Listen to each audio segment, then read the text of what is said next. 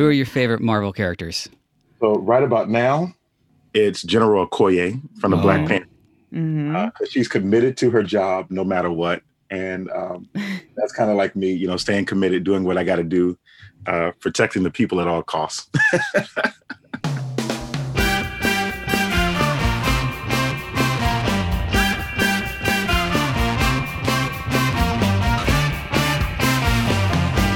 Welcome to How We Win. All over the country, people are doing extraordinary things. We're giving you the tools that you need to make a difference right now. We don't agonize, we organize. We've won some battles, but we've still got more to do. Joining us today, let's call him the Avenger of Virginia. Virginia is Delegate Joshua Cole.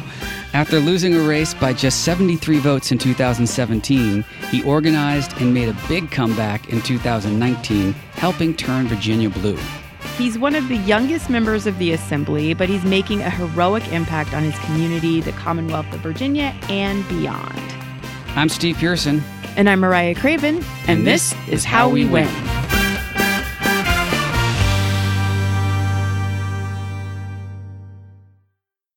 Our conversation with Delegate Cole was so fun. I can't wait for people to hear it.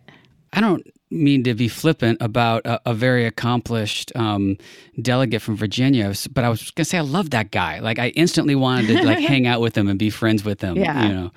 Yeah, um, people won't be able to see it because they're listening to this podcast, but he's got a very cool office setup. He's he like you immediately know stuff about him other than this guy's a politician. Yeah. Big collection of Marvel action figures and Funkos, and there's actually a Funko shop right down the street here. So maybe I'll pick something up and uh, and send it to him. Oh, that's a great idea. Yeah, that's a, a fun store by the studio. Steve's back in the studio, um, which is very. Miss Very you in here at our table. I know, I know. We had such a good setup there. Uh, I miss seeing people in person. like Yeah. guests in person. It was a different. It was a different vibe. Right, and and now you're uh, you're in the great state of Texas. Not much going on there, is there? you just, I guess, you wanted to be to at the about. epicenter of the struggle, the modern struggle for voting rights. So you just moved right to Austin. Oh, so voting rights, abortion rights, Mm. transgender rights. It's all. It's all happening here. Yeah, so sure our listeners know like I think it was our first episode for our hero of the week. Um, my hero that I picked out was uh, the Texas uh, legislators, the Democrats. Let me be specific about that. Not all of them, the Democratic uh, representatives in Texas. And uh, now they've jumped ship to save the ship. They have traveled to DC and are staying out of the state of Texas probably for a month, for 30 days, leaving their their jobs, their families. Another note that um, you know most local legislators don't make money or enough money to support themselves.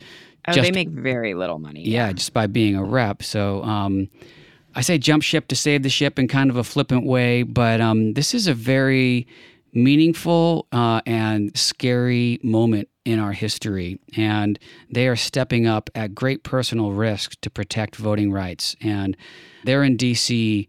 to show the Senate and a Democrat controlled Senate and, and Congress what it looks like to stand up and fight for uh, this really, really pivotal moment in our country.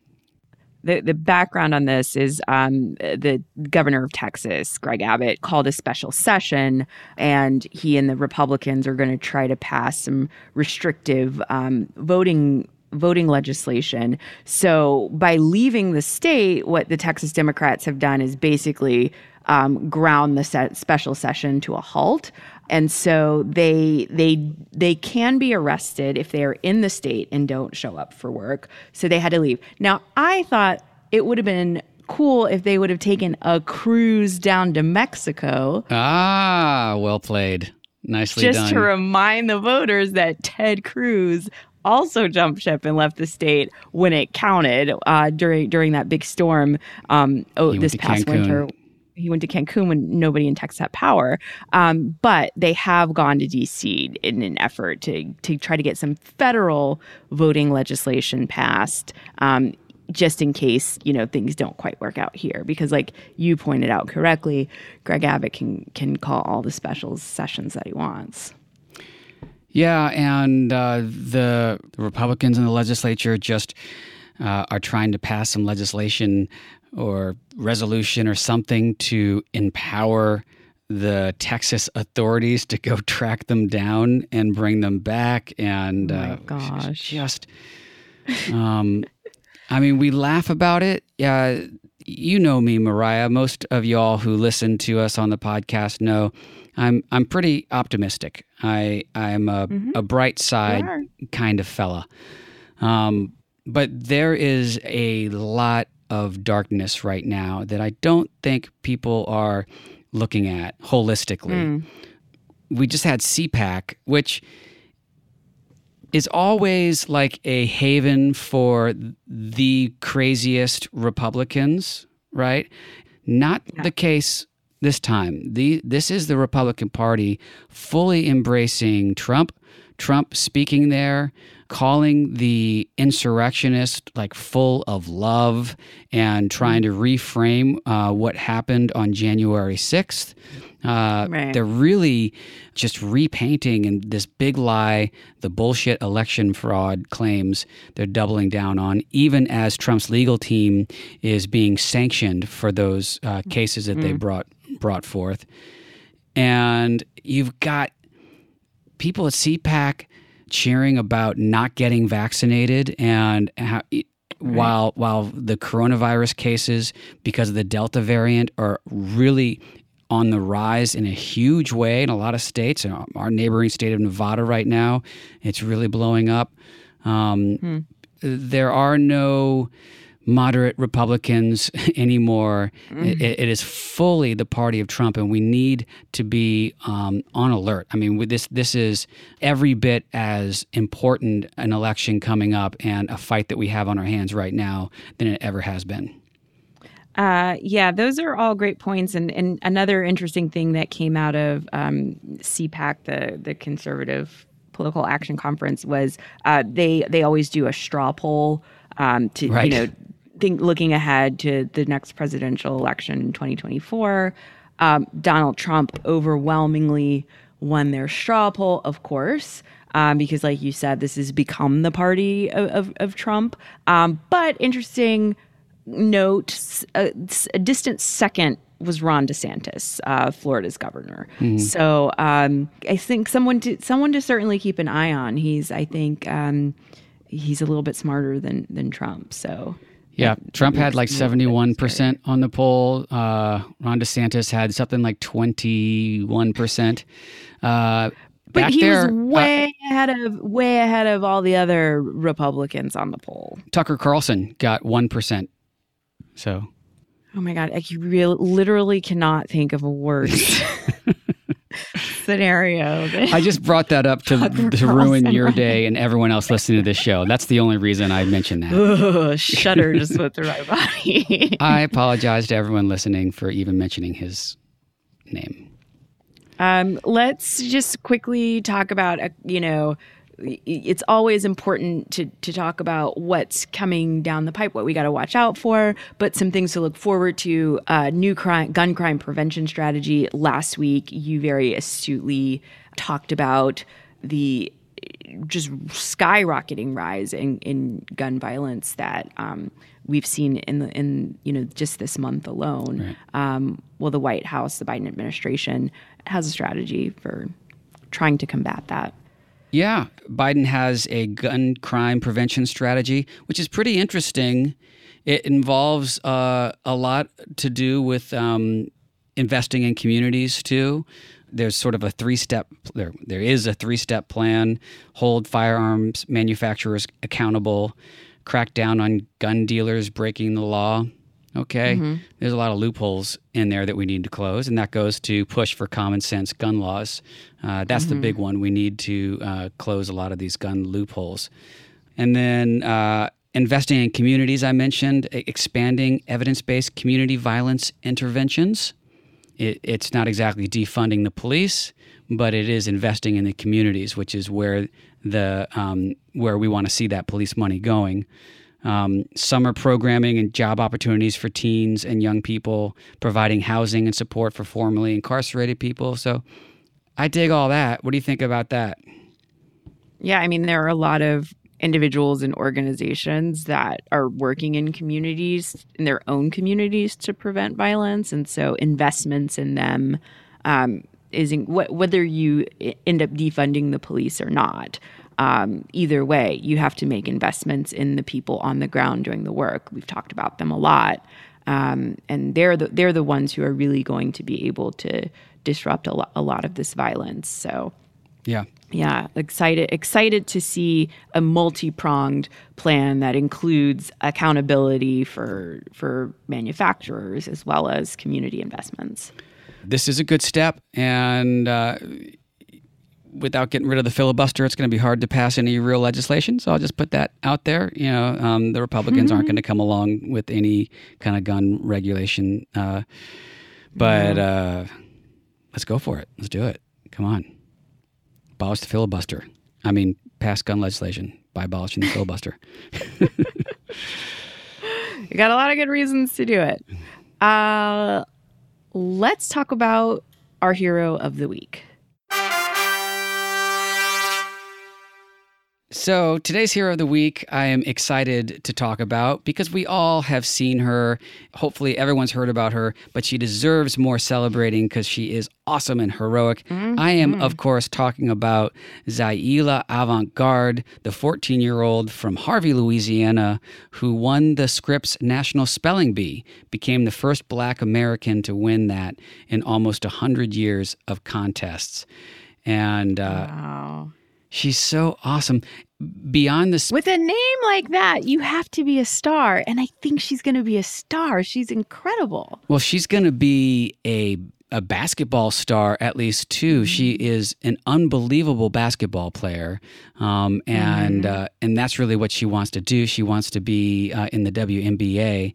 Um, she holds, I think, three Guinness World Records in dribbling. And if you look at her Instagram and uh, and Twitter, there's all these videos of her like dribbling and juggling and d- like different like, size, different size, crazy number of balls. Unbelievable. And she's so wicked smart. Oh my gosh. There's a video of her like juggling and dribbling nonstop while someone feeds her like these crazy math equations that oh she gosh. just gets right. I mean, she's like Good Will Hunting wrapped up with Serena Williams and um, she's everything. She, I, you can't even describe her really to other people. You can't. Uh, I, I, feel like she has. No, she's no a magical. She, she's a magical little creature. So. And I yeah. love spelling bees. One of my favorite documentaries of all time was uh, back in 2002, the movie Spellbound, which mm. was all about uh, the National Spelling Bee, and it showcased these kids and their journey getting there, and it's so heartbreaking and riveting. And um, yeah, I've, I've seen it like four times. It's so great. So I'm kind of a spelling bee guy anyway. I'm a terrible speller myself, but I I uh, love watching the kids do it. Steve, a spelling bee guy. Well, great, great, great choice for the hero of the week. She's given me all kinds of hope and excitement. So thank you and congratulations, Zaila. Let's talk about our reasons for hope.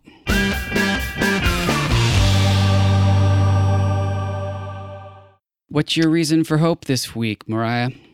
All right. My reason for hope is uh, we got to go back to the awful Texas legislature and, and the Texas. bills that they recently passed. So, abortion rights advocates and providers uh, this week filed a federal lawsuit um, seeking to block a new law that goes into effect in September that empowers individuals in Texas to and, and beyond, I believe, yeah. to sue anyone who helps a woman get an abortion, whether they drive the patient to the clinic or provide financial assistance. This is a terrifying and ridiculous law, um, and I'm grateful to the providers and, and advocates that are trying to put a stop to it in any way that they can.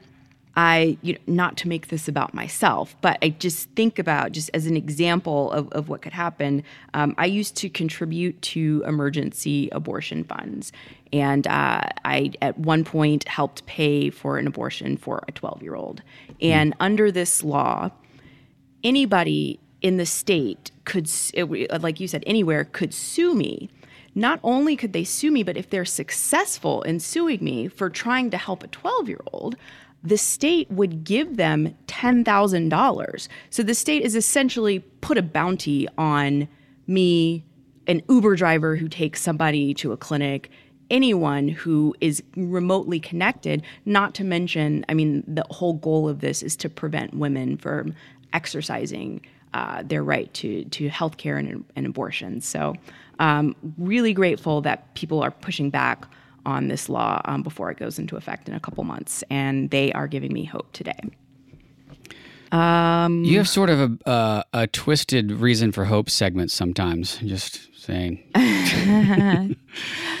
One of the reasons why I'm hopeful is like it feels hopeless when a law gets passed and you do so much to combat it. You know, people are, you know, standing outside the Capitol all night you know, speaking for hours, try, and then it gets passed anyway, mm-hmm. and uh, and you lose a little bit of hope. But there are so many things that we can do to right injustices um, if we are willing to, to to make the effort. So oh, I love that. I'm very hopeful. Um, tell me about your reason for hope as you mentioned, it's good to highlight the good things that are coming from this particular administration. We talked about the um, the announcement for the gun violence uh, prevention strategy. Mm-hmm. Uh, this week, the child tax credit's going out. It's part of the 1.9 trillion dollar coronavirus aid package uh, that includes a one year extension of the child credit, which you know, experts predicting are are going to cut childhood poverty in half. Wow. And I I can't remember, certainly not in my lifetime, has the government actually done something so significant that would actually cut something like childhood poverty in half. And it's such a stark contrast to what the Republicans uh, are are doing uh, or not doing. I mean, I mean they're they've got no platform uh, to help people. The only people they want to help are are um, corporations and uh, the the top one percent who are helping keep them in power. That's all they care about. Meanwhile, uh, you know, in the middle of this fight, Democrats are coming through, and um, you know we've got a lot more stuff to do. We've got the infrastructure packages going on. You know, the bipartisan bill, and then the reconciliation package uh, for human infrastructure. We'll see how that goes. I'm I'm optimistic there that, that we're going to get something through. Uh, the the legislatures in Texas who are in D.C. right now, I think, are going to light a fire under uh, Congress to act and be bold the way they are. But childhood poverty being cut in half, how can that not give you hope? Right. I mean, it's no no child it, in our country in particular. No child should be living in poverty. But the right. idea that we could alleviate it for, I think, the number's five million children um, just think about if if if that doesn't move you alone, think about that in what that means for our country in 10, 15, 20 years. Giving millions of children a leg up in the world um, yeah. is just going to have exponential impact. So think about what we could do if um, Richard Branson and uh, Jeff Bezos uh, decided to invest money ending childhood poverty instead of taking joyrides up into the uh, space. That would be cool. Uh, th- actually, space adjacent. Space adjacent. Not even to space. I could see spending all that money to like see the moon, float around. You just you just go up really high. Just went but up high enough to experience some weightlessness for about you know twenty minutes and then come back down. It's like a really expensive Disneyland ride. Well, you know what? They, but that's their money, I guess. That's what they want to do with it. But we have we have stuff back here down on Earth that we need to do. So right. let's talk about let's talk about this week's to do list.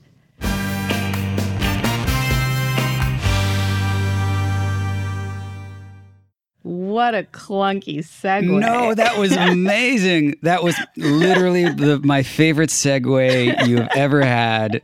It was brilliant. Oh, Thank you for that. Um, this always takes me back to my TV news writing days. Speaking of space, let's get back down to Earth and something we can do here on the ground. you all did some great stuff on the ground.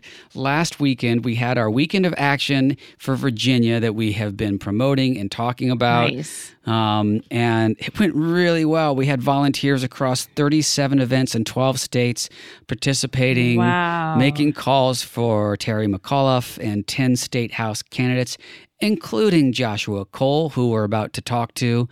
Um, so great job, everyone who pitched in and made phone calls. Uh, guess what? The election actually isn't till November. So we still have work to do in, in Virginia. It wasn't just one weekend. We're going to keep doing that. And this week, uh, our call to action is to sign up for another event. And I'm specifically looking at our Vote Forward letters because we have a lot of great letters that we're writing to Virginia right now. And um, it's a great thing that you can do in your spare time. You can set a chunk of time to write some letters, or you can mm-hmm. um, do it piecemeal and hold on to them. Um, so uh, let's write some letters this week, everybody, to Virginia and support great yeah. candidates like Joshua Cole. All right. And if you need one more reason to write letters in the next few days, Delegate Cole is going to give it to you.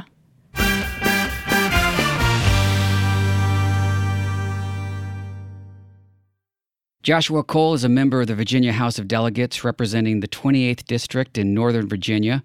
Joshua additionally serves as associate pastor at Union Bell Baptist Church. He is a member of the Democratic National Committee and is the former president of the Stafford County NAACP. It's a lot at 30 years old. Uh, wow. Delegate Cole, thank you so much for taking the time to talk to us. I'm so glad to be here, Steve. Thank you for having me on. Yeah. So uh, let's hear a little bit of your origin story before we start talking about what's going on in Virginia right now. Like, how did you first get involved in politics? What got you started? So it all started in fifth grade. Um, elementary school I went to, every year they took the top readers in the school on a little mini field trip. Okay. And uh, our the year I got to go, we went to the General Assembly and we got to do a mock session. And uh, the tour guide was like, "When you guys get a little bit older, the General Assembly might hire you to become pages. Every year, the General Assembly hires middle schoolers to come down to work for Richmond. And um, I completely forgot about it.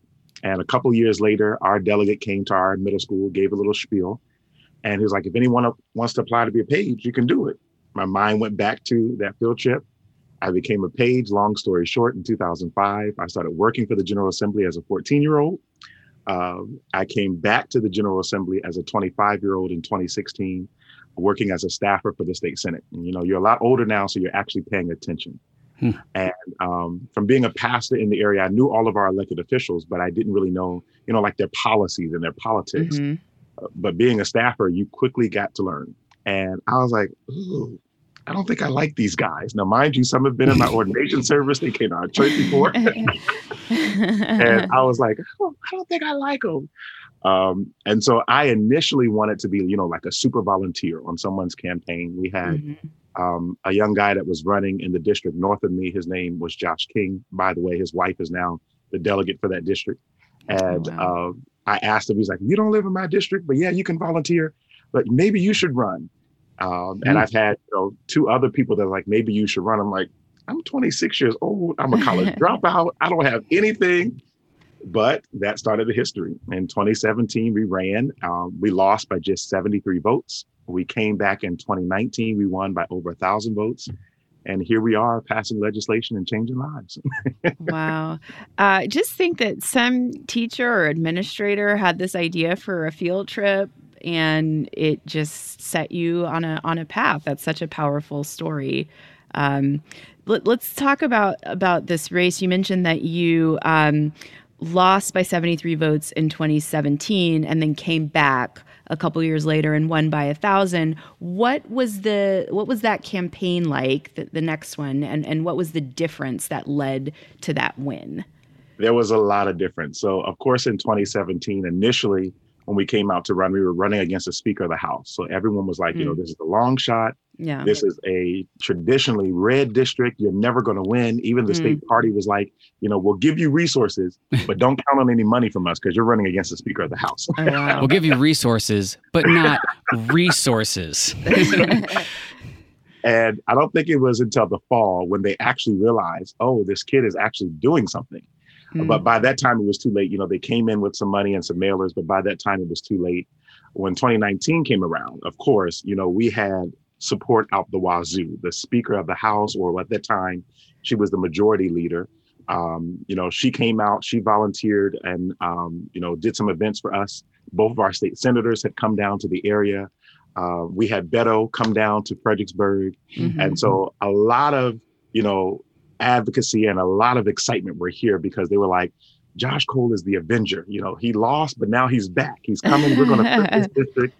And not only was it just about flipping this district, but we also had the uh, majority of the House of Delegates in the balance. We were Mm. only two seats down from a majority. Um, and so everyone was excited. Um, we had money out the wazoo. We had support. I mean, Barack Obama endorsed us. Uncle Joe endorsed us. So it was just so much excitement that was coming here in the area. And you could tell people knew they wanted to win this seat. Um, we had volunteers. I mean, every weekend we would do volunteers, starting as early in July. We didn't have less than 20 people showing up at our office. It was always standing room only. Mm.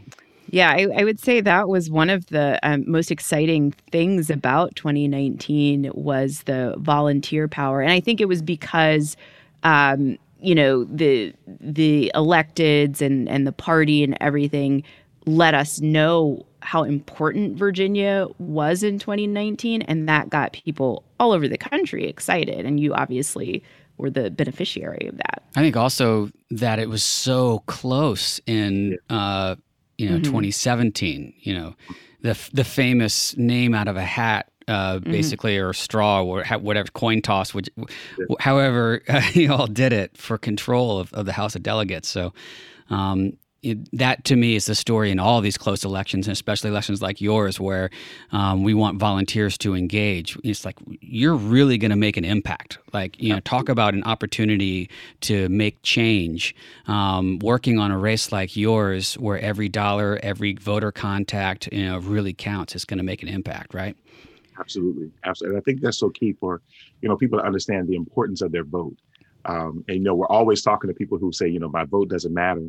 And I'm always like, you know, hey, if your vote doesn't matter, they wouldn't be fighting so hard to keep you from voting. Mm-hmm. Um, and so we need Lottie Dottie and everybody to show up to vote. um, Steve mentioned that um, you're you're just 30 years old. You're one of the youngest members serving in the House of Delegates, um, and that's very special. But also, you're part of a wave of younger activists that have been um, stepping up and organizing and running for office these last few years. Um, what has running for office and governing been like for you as as a young person? It's been interesting. Um, you know, I remember a couple of years ago, after I lost, we were preparing for a congressional race, and the guy that was running with the same age, he was like 31. And um, I remember, you know, I had endorsed him in the primary, so I'm talking him up with some people. And one of my big supporters, like she had dumped money in our race, she had knocked doors for me. I was like, we really need to get him to win. She's like, well, I only have one problem is that he's so young. And I'm like, well, and you know that has been something first of all i have to give shout out and props to you know a lot of my colleagues in the house of delegates and the state senate they have been extremely respectable um, they've listened to me they've heard my voice you know they've Mm. even deferred to me on certain situations um, and i've heard other stories of other young legislators who in other state legislatures or in other areas have kind of just been like pushed to the side or you know their voices haven't been heard um, but one thing I can say when it comes to youth issues or problems with the millennial generation, when I share that with people, uh, people, you know, at least in the General Assembly, they listen. At least I think they do. You're also a DNC member, right? Um, Yes.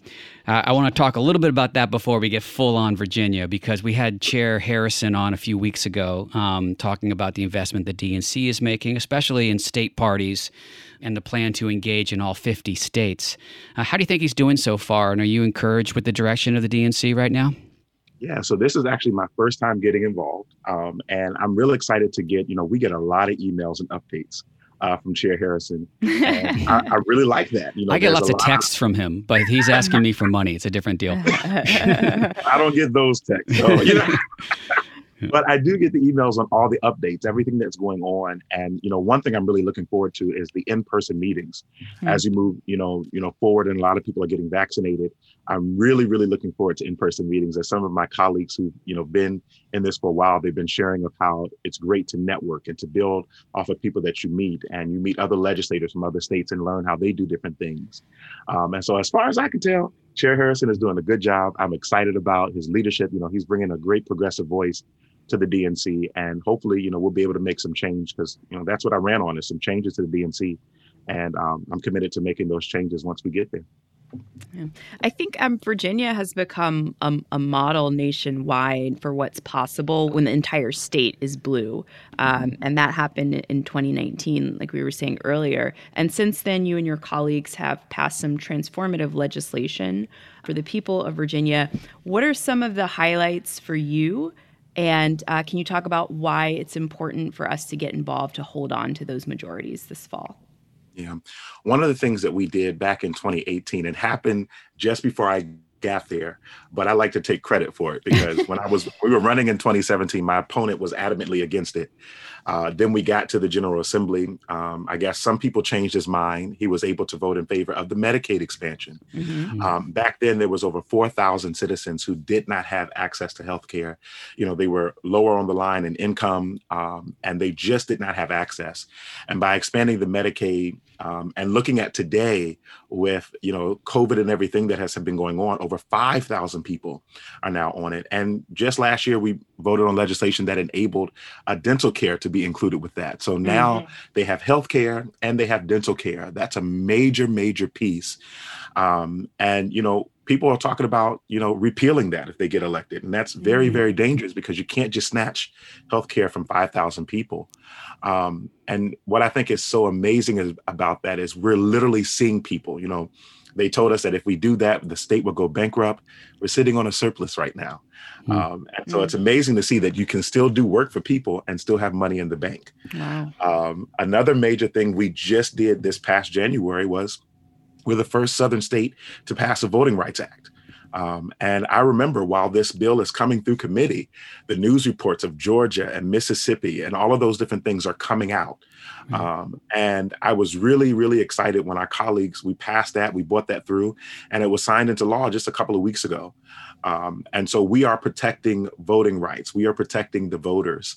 Um, and last year, we also raised the state minimum wage. Um, and uh, I'm looking at it because it went up this past May, and then every January it goes up until we get to fifteen dollars an hour by mm-hmm. 2026. Now that's that's not enough. We still got some work to do, mm-hmm. but I imagine people who were making 750 or $8 an hour yes. were happy to get to $9 and then in January to find out that they're going to $11. Um, and it's been so amazing just to see how, you know, stuff for us that is small incremental change to someone down the street who lives right around the corner from me, that's a major difference for their life. Mm. Um, and I'm real excited to see the continued work that we can do because we've done some, I mean, we've done a lot. We've had over 25 years of Republican leadership that we had to repeal back and go back and introduce legislation that we've been waiting to introduce for years. Mm. Uh, so we've done a lot in two years, but we still have a lot more to do. And that's why it's important we maintain this election, holding on to these seats when we get through.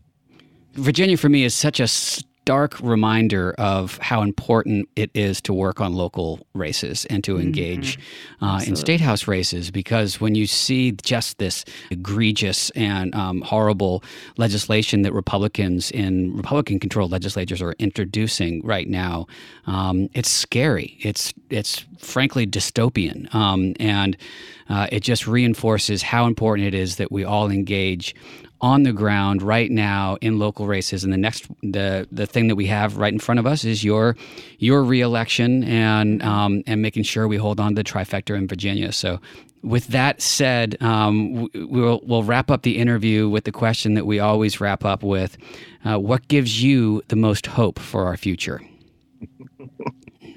um, if you look at my Twitter bio, I call myself the neighborhood hope dealer. Hmm. Um, and I do that because people have shared with me that just me stepping in the room with me smiling or with me explaining things, I bring hope. And so that's a good question. Where do I reach back? What is my will? Where do I mm-hmm. pull out hope? Mm-hmm. And I'm the eternal optimist. I look down into the future. That's why I call myself a progressive because I look down in the future to see what's ahead of us. And, you know, honestly, most days there's gloom and doom. Um, we look at our environment, we look at the planet, we look at the people who are coming up, we look at January 6th, and it seems like there's no hope for us.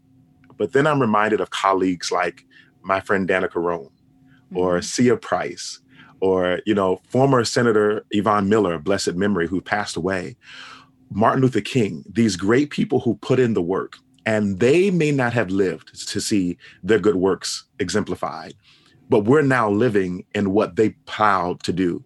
And that's where my hope comes from that the work that I do now, I may mm. not, I may be like Moses. I may never walk into the promised land, mm. but I know there's a Joshua who's coming behind me who's going to escort these people into the great work that we've done and the ground that we toiled now. And that's where my hope come from. Do the work right now so that the people coming behind me will have greatness to, to pursue after, will have great things and great lives to live after we're done. All right. Well, you had to take us to church at the end, which is understandable. That's right. We but we we we appreciate that for sure, for sure.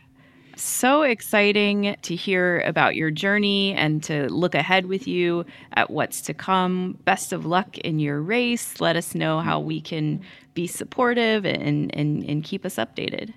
We'll do. Well, I appreciate you all. Thank you so much.